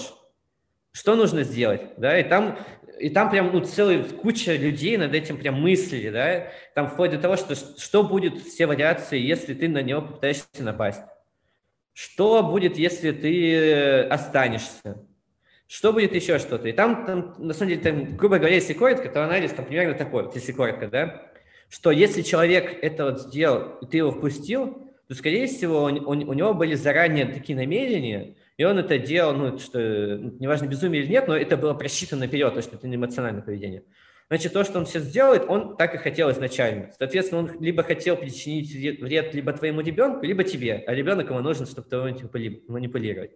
Соответственно, э, и брали анализ что случалось в каких-то, ну, в жизни, и, грубо говоря, что если ты вступаешь с ним в какую-то физическую, когда вот такая такая ситуация, чаще всего, что кто-то из твоей семьи ну, там заканчивается летальным исходом либо какими-то ну, такими вещами. Э, если ты останешься, а так как вот в такой ситуации там было изначальное решение, что, ну, у этого человека, что он уже хотел тебе навредить, если ты останешься просто как-то мирно, то, скорее всего, он тоже либо ребенку, либо тебе, либо обоим причинит вред. И когда вот это все проанализировали, оказалось, что самое эффективное решение – это взять и убежать. Оставить ребенка, убежать, вызвать помощь, еще что-то. Либо, то есть там, типа, вариация, что либо он тогда, ну, типа, типа, ну, это выйдет его из картины мира, то, что он не ожидал, либо он тогда погонится за тобой, и ребенок останется цел. Либо это ты вызовешь каких-то профессионалов и прочее. И что там даже вплоть до того, что если он хотел причинить ребенку вред, что в этой ситуации, что бы ты ни сделал, он уже причинил. Я, ты вот это, допустим, слышишь, мне физически от того, что насколько это логично, это мне больно, потому что я на этом месте представляю своего ребенка, и я понимаю, что в целом действительно самое правильное решение – это убежать. Смог бы я так сделать? Я не знаю. У меня просто, ну, смог бы я вот тут, вот, вот эту, ну, ты понимаешь, да, вот эту где-то взять картину мира, вот, я не знаю, смог бы или нет, с учетом того, что вот человек, у которого все равно есть вот эти вещи, да, даже с учетом того, что, скорее всего, даже ему было бы лучше, чтобы я убежал, но вот потом, как это общественное порицание, как я ребенку в этом смотрел в глаза, как бы я ему потом объяснял, ты же знаешь, это дело для твоего блага. И, ну, это вот просто один из примеров, то, что, который действительно, наверное, ты понимаешь логически то, что это лучше, но в реальной жизни как-то так поступить и, ну, это один из примеров просто. Э, это очень классный пример, и знаешь, что он для меня иллюстрирует? Он как раз-таки иллюстрирует то, что, представь себе, когда ты прочитал э, вот эту статью в этом издании, сейчас внутри тебя родилось некое противоречие, которое каким-то образом разрешится. Сейчас давай как бы не будем брать за основу этот сценарий, вот этот жуткий, да? Ну, скажем так, что представь себе, что ты столкнулся с другим каким-то концептом, который, ну, плюс-минус вот такой же противоречивый, но никак не связан, допустим, там, с жизнью там, твоих родных и близких. Просто как-то изменит твою поведенческую модель. И понимаешь, и тут что, что, на мой взгляд, очень страшно, что сейчас вот эти концепты, они могут быть вирусными. Ну, то есть, условно, ты можешь создать такую эмоциональную, эмоциональный подтекст для донесения какого-то месседжа, когда это изменит твою модель поведения. И вот это для меня, на мой взгляд, почему я сейчас стал об этом вообще говорить, что ты говоришь осознанно, мы живем осознанно, осознанно. На самом, сам факт, что в нашей мнимой осознанности очень много вот таких концептов, которые управляют нашим поведением. И вот это та тема, которая, мне кажется, на самом деле достаточно интересна, и она, почему я ее пытаюсь прогонять через людей совершенно разных областей, там, венчурной, потому что в венчуре тоже есть а, момент такого интуитивного принятия решений. То есть есть гигантская аналитика, есть какая-то интуиция, которая основана на том, что какая-то квинтэссенция всех знаний, всего накопленного опыта, она в момент, момент какое-то времени выдает какой-то казалось бы, правильный ответ. Есть академическое сообщество, где вообще все очень рационально, где люди строят свои суждения на основе там, своего плюс гигантского накопленного опыта, там вот тех титанов, на основании которых это все строено. Но не пока никто не может дать какой-то вразумительный ответ. Все говорят, что вот есть осознанность, я принимаю свое решение, основываясь на вот этой осознанности. А насколько осознанно вот этот вот инструмент оценки, понимания, что ты действуешь осознанно, в действительности является тем самым осознанным поведением, который приведет тебя в каком-то... Вот ты говоришь, метрики. Метрики тоже могут быть неосознанные. Я посмотрю вот на членов своей семьи. Вот они э, недавно, значит, я помню, там лет назад, наверное, 5-6, они радовались, они купили дом. Вот они были счастливы с семьей, они жили, сейчас они несчастливы. Сейчас они покупают новый большой дом. Почему? Казалось бы, вот вы вчера был счастлив в этом доме, сегодня ты несчастлив. То есть вот где осознанность? То есть ты, ты говоришь, что метрика осознанности – это то, как моя семья себя чувствует. То есть раньше эта метрика соответствовала тем каким-то критериям, что-то изменилось, кто на это повлиял? Повлиял на тебя социум, давление, друзья, которые переехали в дом, но, несовершенство не, ну, человеческой это ситуация, природы. Но эту ситуацию тоже можно рассмотреть. Вот, к примеру, у моей жены, брат, они тоже были счастливы там много лет на, на одной даче тут ездили, да, у них там все, ну, идеальное место. а купили новую, построили. Но, э, типа, можно так подумать, вот, вот этот вот мир, который, в котором победили деньги, да, больше дом, еще что-то. Ну, а там же могут быть другие причины. К примеру, вот они конкретно переехали, потому что им перестала там нравиться экология, то, что начали строить какие-то заводы.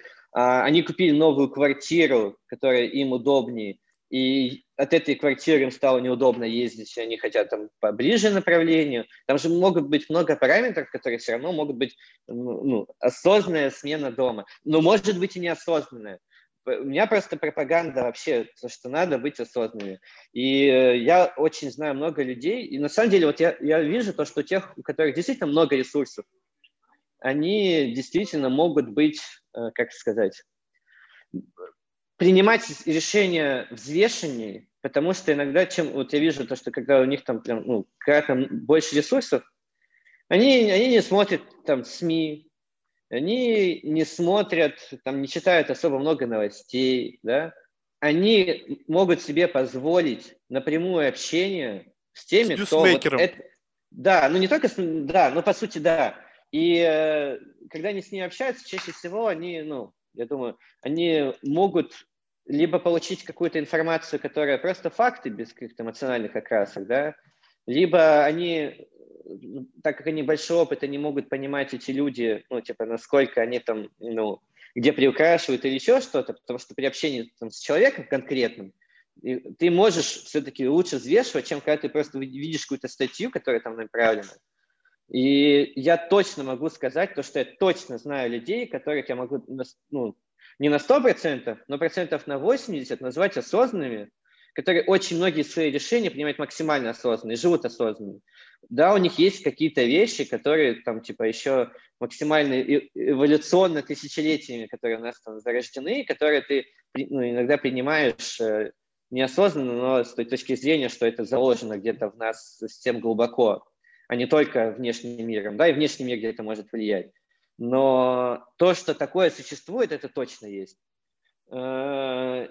Насколько сейчас все идет к тому, что, ну, да, все идет к тому, чтобы все хотят максимально все коммерциализировать. Но я как раз и хотел бы, чтобы люди были, ну, типа, думали лучше.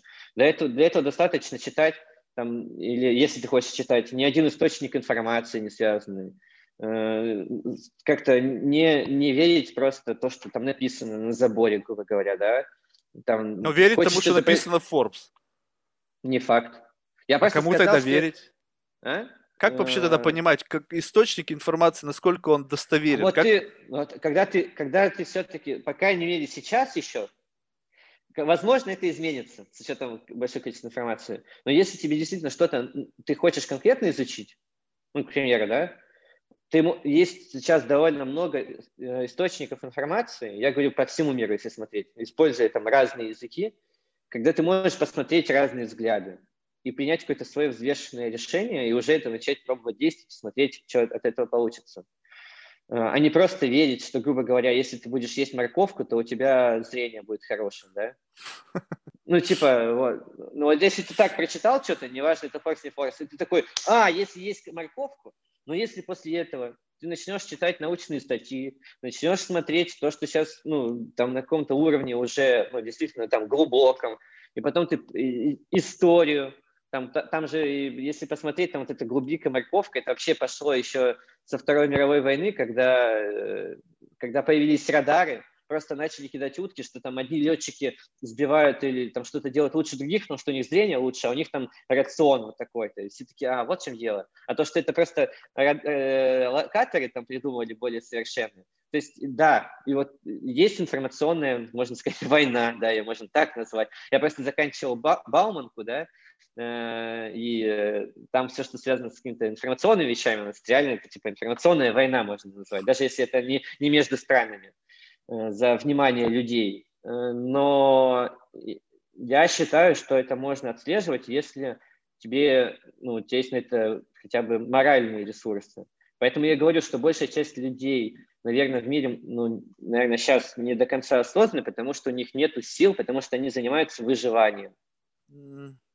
Это очень любопытно. Знаешь, в чем, мне кажется, уникальность твоей профессии? Происходит достаточно большое общение с разными командами. В этой команде все равно эти... То есть удивительно в том, что в момент запуска генерируется максимальная энергия. Это как вот, допустим, старт ракеты, да, то есть вот чтобы вывести там за пределы атмосферы, нужно максимум сконцентрировать вот энергии, максимум сжечь топливо. И по сути, вот когда ты попадаешь в орбиту вот этих проектов, ты взаимодействуешь вот с этим импульсом, с этой энергией, с этими, с этими людьми, с этим талантом, с этим креативом. И это тебя обогащает. И в твоем случае, когда ты приводишь пример, здесь достаточно любопытно, что ты говоришь, смотришь на разные источники и потом принимаешь решение. Понимаешь, вот это очень любопытно, потому потому что в конечном итоге ты примешь решения, которые укладываются в твою голову. Потому что я иногда, бывает, читаю вещи, ну просто я не потому, что они неправильные, а просто только потому, что я их не понимаю, мне проще принять ту вещь, которую я понимаю.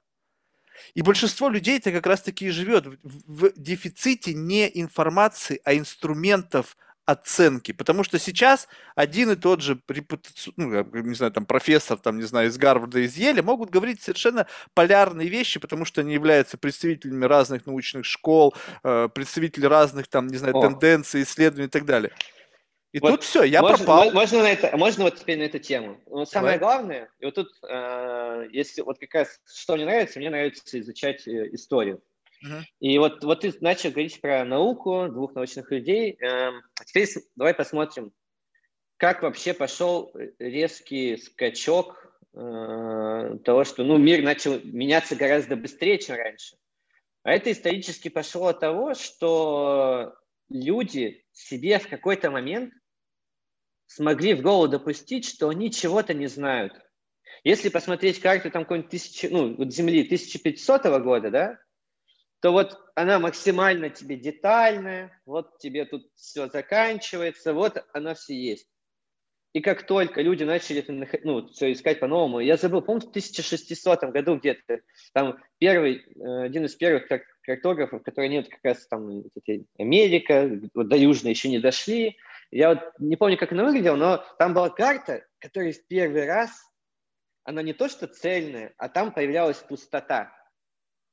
И люди, и это как начало, ну, реально начало многие копировать, они, люди начали реально понимать, что то, что они знают все, это не так, что они что-то не знают. До этого доктрины были э, религиозные.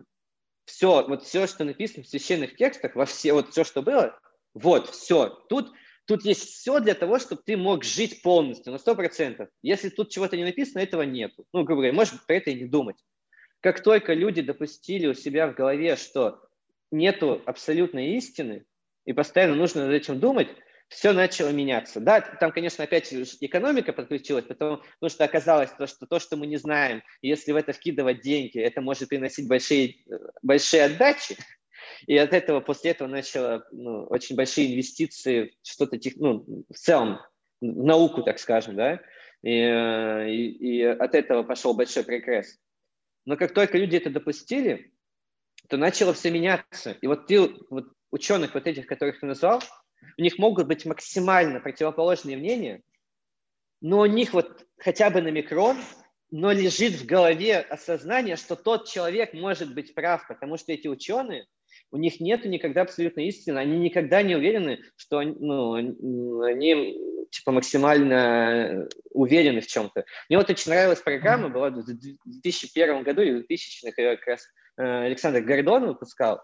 Э, там он как раз называл ученых. И вот я, я прям кайфую. Вот, вот мне э, опять чуть-чуть отклонись.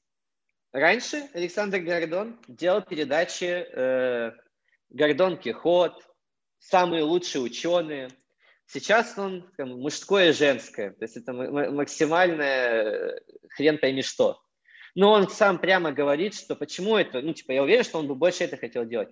Но рынку это сейчас не нужно. Это, ну, это грустно. Но, возвращаясь к той, я вот смотрю, когда я прям кайфовал от того, как ученые там, они там про время говорили, про материю, про то, что Вселенная это вообще на самом деле, если там рассматривать, что Вселенная это там, максимально, ну, как, даже, ладно, это очень сложно, тема не буду сейчас но, типа, но, что бы они ни говорили, даже они максимально верили, они делали 10 тысяч экспериментов, но даже в их самой риторике прослеживается, что они не, не заявляют, что это абсолютно истина.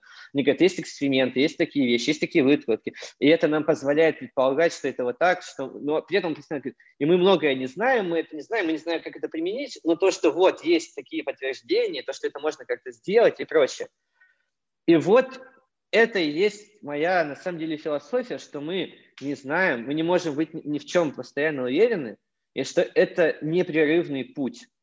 И по моему мнению, если ты идешь в философии непрерывного пути поиска, что нету какой-то финальной точки, что ты никогда не можешь быть прав, ты всегда там сомневаешься, но тебя это не коробит, ты просто это взял и принял, все, нету истин, нет, максим... нет добра, нет зла, нет правильных решений, нет неправильных решений. У тебя есть путь, который постоянно ты принимаешь что-то для тебя лучше, для людей лучше, что-то правильнее, что-то неправильнее.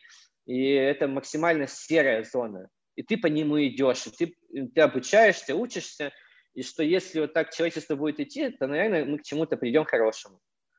А если мы будем как раз бездумно идти, то к плохому. Э, вот, вот моя концепт. И то, что когда я говорю осознанный путь, это не то, что типа все, типа вот это же правда и все. Это постоянное сомнение, это постоянный поиск. Это очень энергозатратная вещь, но, по моему мнению, максимально правильная. Слушай, это очень любопытно. Но получается так, что если ты делаешь условный шаг, скажем так, что все-таки ты управляешь своим жизненным путем, и ты делаешь шаг, но сделав этот шаг, ты понимаешь, что этот ну, островок, на который ты сейчас опираешься, может быть правильным, а может быть нет.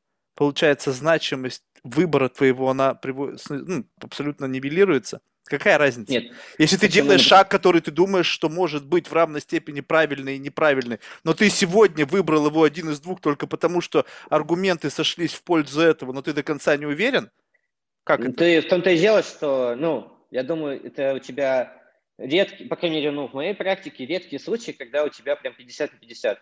Вот когда у меня 50 на 50, я месяц про это думаю, и мне это не дает спокойно жить. То есть для меня это скорее проблематичные моменты, когда какие-то ситуации, как, ну, когда 50 на 50.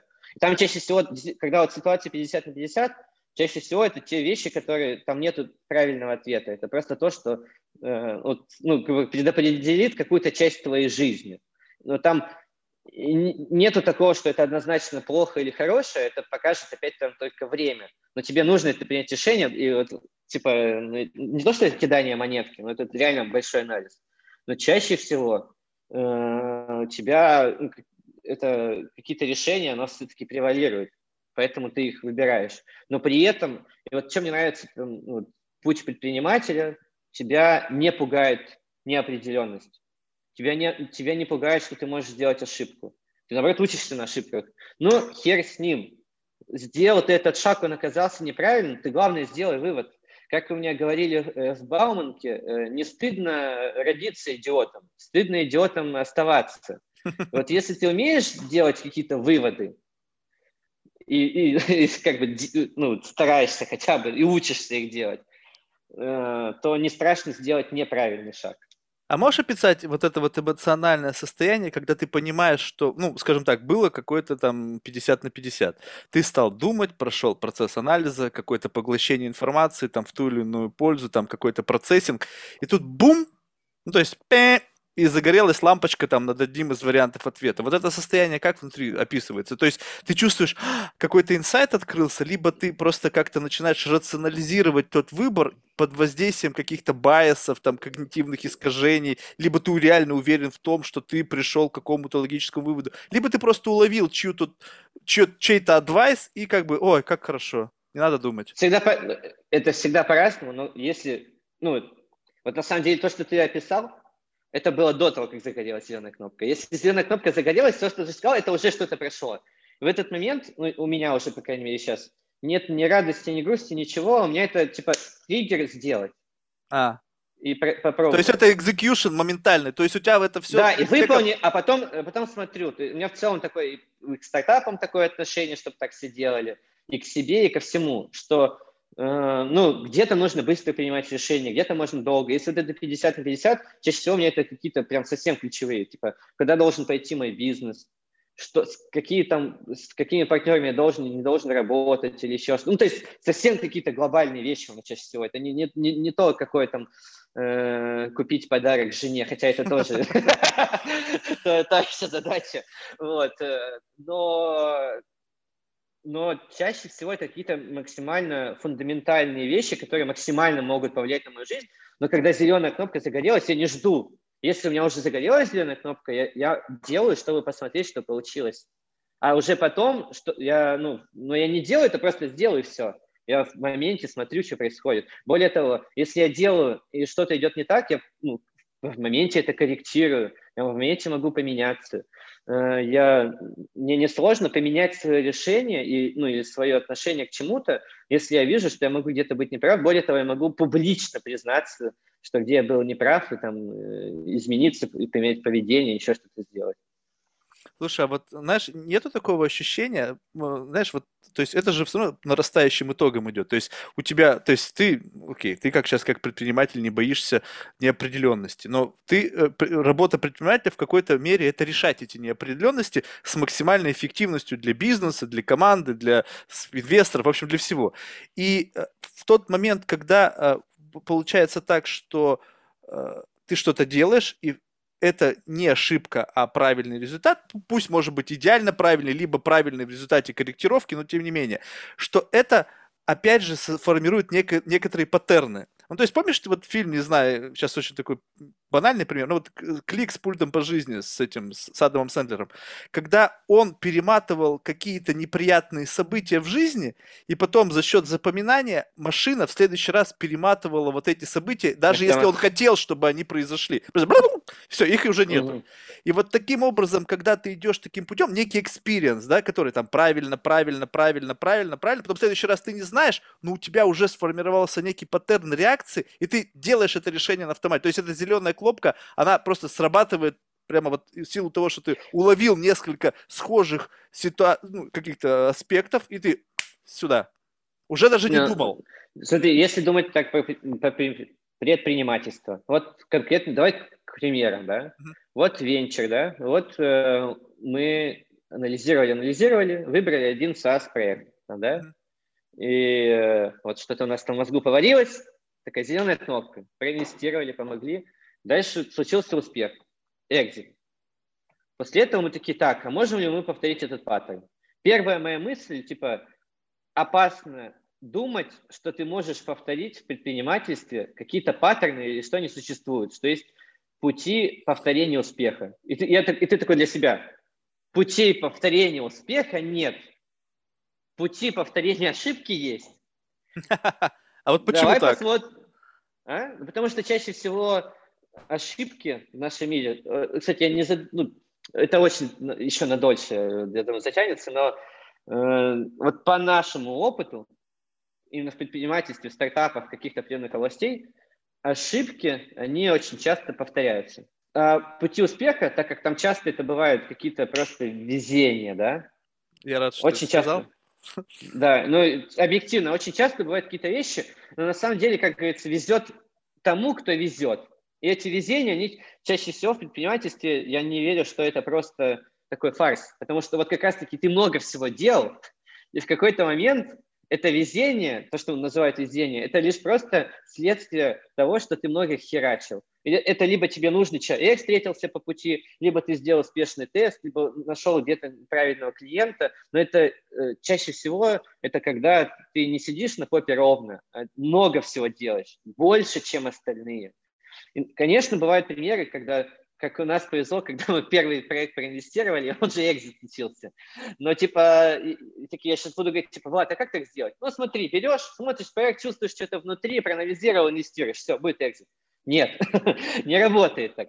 Вот. Э, но ошибиться можно. И поэтому потом, ну, мы посмотрели этот проект. Мы вместе с фаундером сели, и мы выписали паттерны такого проекта, именно паттерны похожести, когда мы можем взять этот проект и помочь ему не допустить какие-то определенные ошибки, увеличить его вероятность э, к успеху.